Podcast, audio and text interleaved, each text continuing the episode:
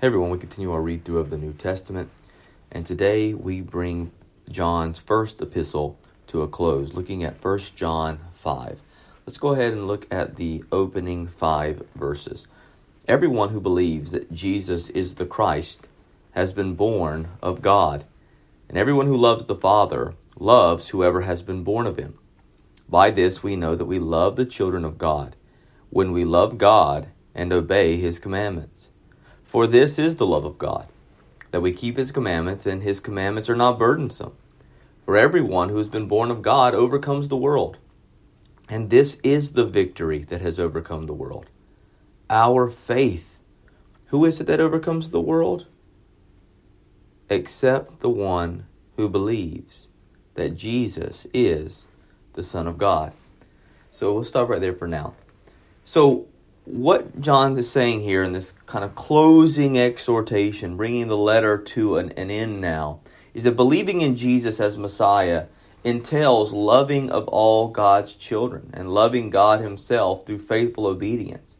These secessionists that have broken away from the church, they claim to love God, but they do not love all the brothers and sisters in the churches, and that is seen most clearly in their denial of the fullness of Christ in their lack of love for all of the brothers and sisters in the Lord by seeking to lead them away, and ultimately through both of those, the fact that they do not love God. Keeping God's command to love the brothers and sisters is not onerous, right? But it is an obstacle for those who seek to be schismatic and divisive, proving once more that they do not truly know God. And John further claims that everyone born of God triumphs over the world. The victory that comes from their confession of faith and the victory that is found in the fullness of their understanding and their full knowledge of the person and work of Jesus Christ, the Son of God. Notice, loving God is not just keeping His commandments, though. It's having a kind of heart for God that means that His commandments are not burdensome. And that's what John says. But then he puts that truth in terms of new birth and faith. Rather than love, he says without break, for, right? That is here what's going on. For everyone who's been born of God overcomes the world. And so it is this being born again that creates the reality that the commands of God that we are to live in are no longer burdensome. In other words, the miracle of the new birth is what creates an empowerment and enablement to do the commandments without it being laborious and burdensome. It flows out of a heart of delight, a transformed heart, and an empowered heart. The 18th century pastor and theologian Jonathan Edwards really wrestled with this text. And he says that saving faith implies love. Our love to God enables us to overcome the difficulties that attend keeping God's command, which shows that love is the main thing in saving faith. The life and power of it by which it produces great effects. I think Edwards was right in that numerous texts in the Bible can support what he says there, right? And another way to say it is that faith in Christ is not just assenting to what God is for us, but embracing all that He is for us in Christ. True faith embraces Christ in whatever ways the Scripture holds Him out to us. This embracing is one kind of love to Christ the kind that treasures him above all things. And therefore, there's no contradiction between 1 John 5 3, which says that our love for God enables us to keep the commandments, and verse 4, which says that it is our faith that overcomes the obstacles of the world and keeps us from uh, denying or disobeying God. Love for God and Christ are both implicit in saving faith. John then defines the faith that obeys, right? This is the one who believes that Jesus is the Son of God. This faith embraces the present Christ as the glorious divine person that he is, the Son of God, fully man, fully God in his incarnation. It's not simply assenting to the truth that Jesus is the Son of God. Even the demons do that, right? It's believing that Jesus is the Son of God through embracing the significance of the truth, the value of the reality, being satisfied with Christ as the Son of God and all that God is for us in Him. Jesus is the greatest person in the universe alongside His Father. And therefore, all he taught is true, all he promised will stand firm, and all his soul satisfying greatness will never change. Believing that he is the Son of God, therefore, includes banking on all of this, being satisfied with it, and not seeking to undermine that which God has revealed in Christ. And that becomes very clear in this next portion, verses 6 through 12. This is he who came by water and blood, Jesus Christ, not by the water only, but by the water and the blood. And the Spirit is the one who testifies, because the Spirit is the truth. For there are three that testify the Spirit, and the water, and the blood. And these three agree. If we receive the testimony of men, the testimony of God is greater. For this is the testimony of God, that he has been borne concerning his Son. Whoever believes in the Son of God has the testimony in himself. Whoever does not believe God has made him a liar, because he has not believed in the testimony that God is borne concerning his Son. And this is the testimony that God gave us eternal life. And this life is in his Son. Whoever has the Son has life. Whoever does not have the Son of God does not have life. All right, so here John says something interesting, right? This is he. Here he is laying out the full testimony of Christ. This is he who came by water and blood. And he talks about how there are three things which testify the Spirit, the water, and the blood, right? Now, some suggest that the water refers to ba- the baptism of Jesus and the blood of the crucifixion. That's possible, right? Because of the fact that you have some of these secessionists that believe that uh, there's perhaps an adoptionistic view, right? Where where you know whether Christ was uh, made the divine nature uh, at the moment of his baptism. Others have rejected his flesh are all right. So you have a, a, multitude of different beliefs here regarding him. So so it is possible that he's talking about that. But but nevertheless, it seems unlikely since John has really never directly recounted the baptism of Jesus. Um, there are others who suggest that water and blood refer to the two sacraments, baptism and Lord's Supper. This also seems very unlikely to me since John neither recounts any institution of the sacraments. Uh, this difficult saying probably reflects um, John 19:34 where in John's gospel the testimony God bears to Jesus his son is a key theme.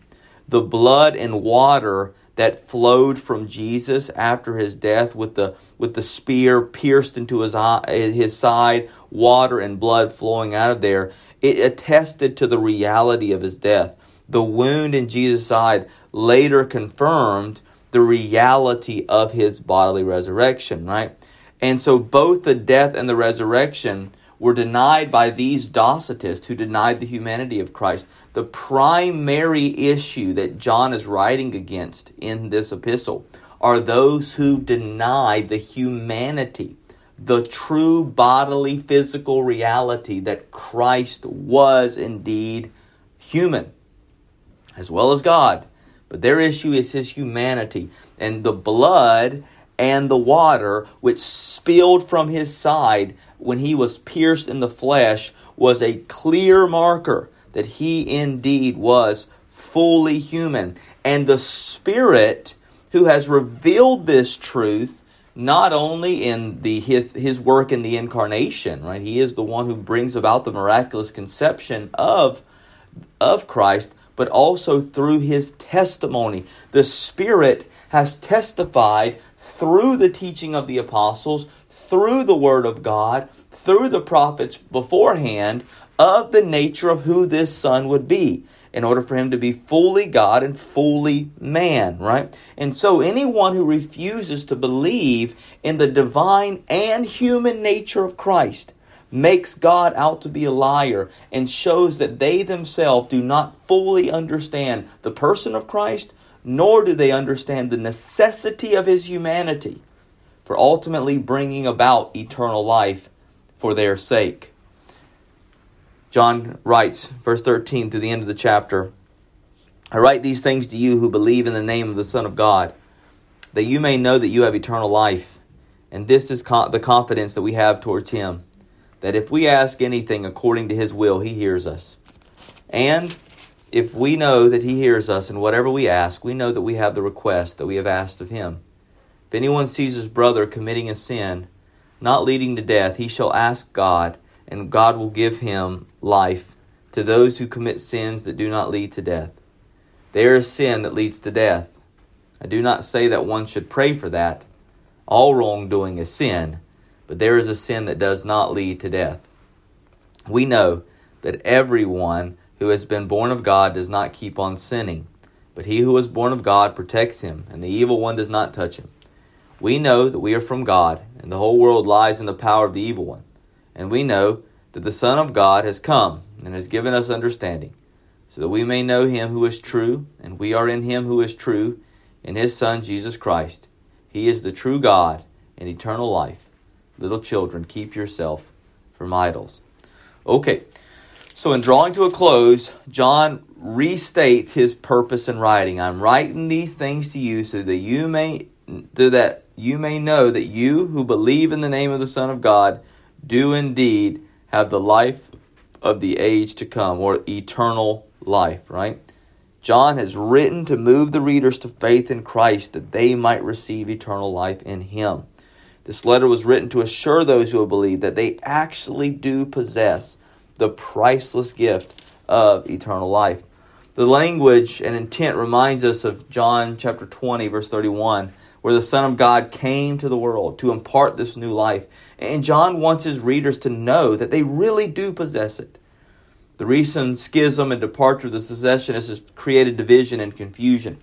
John is writing to bring unity into the network to the network of these churches, to bring clarity to the believers' confession and confidence in their position before God.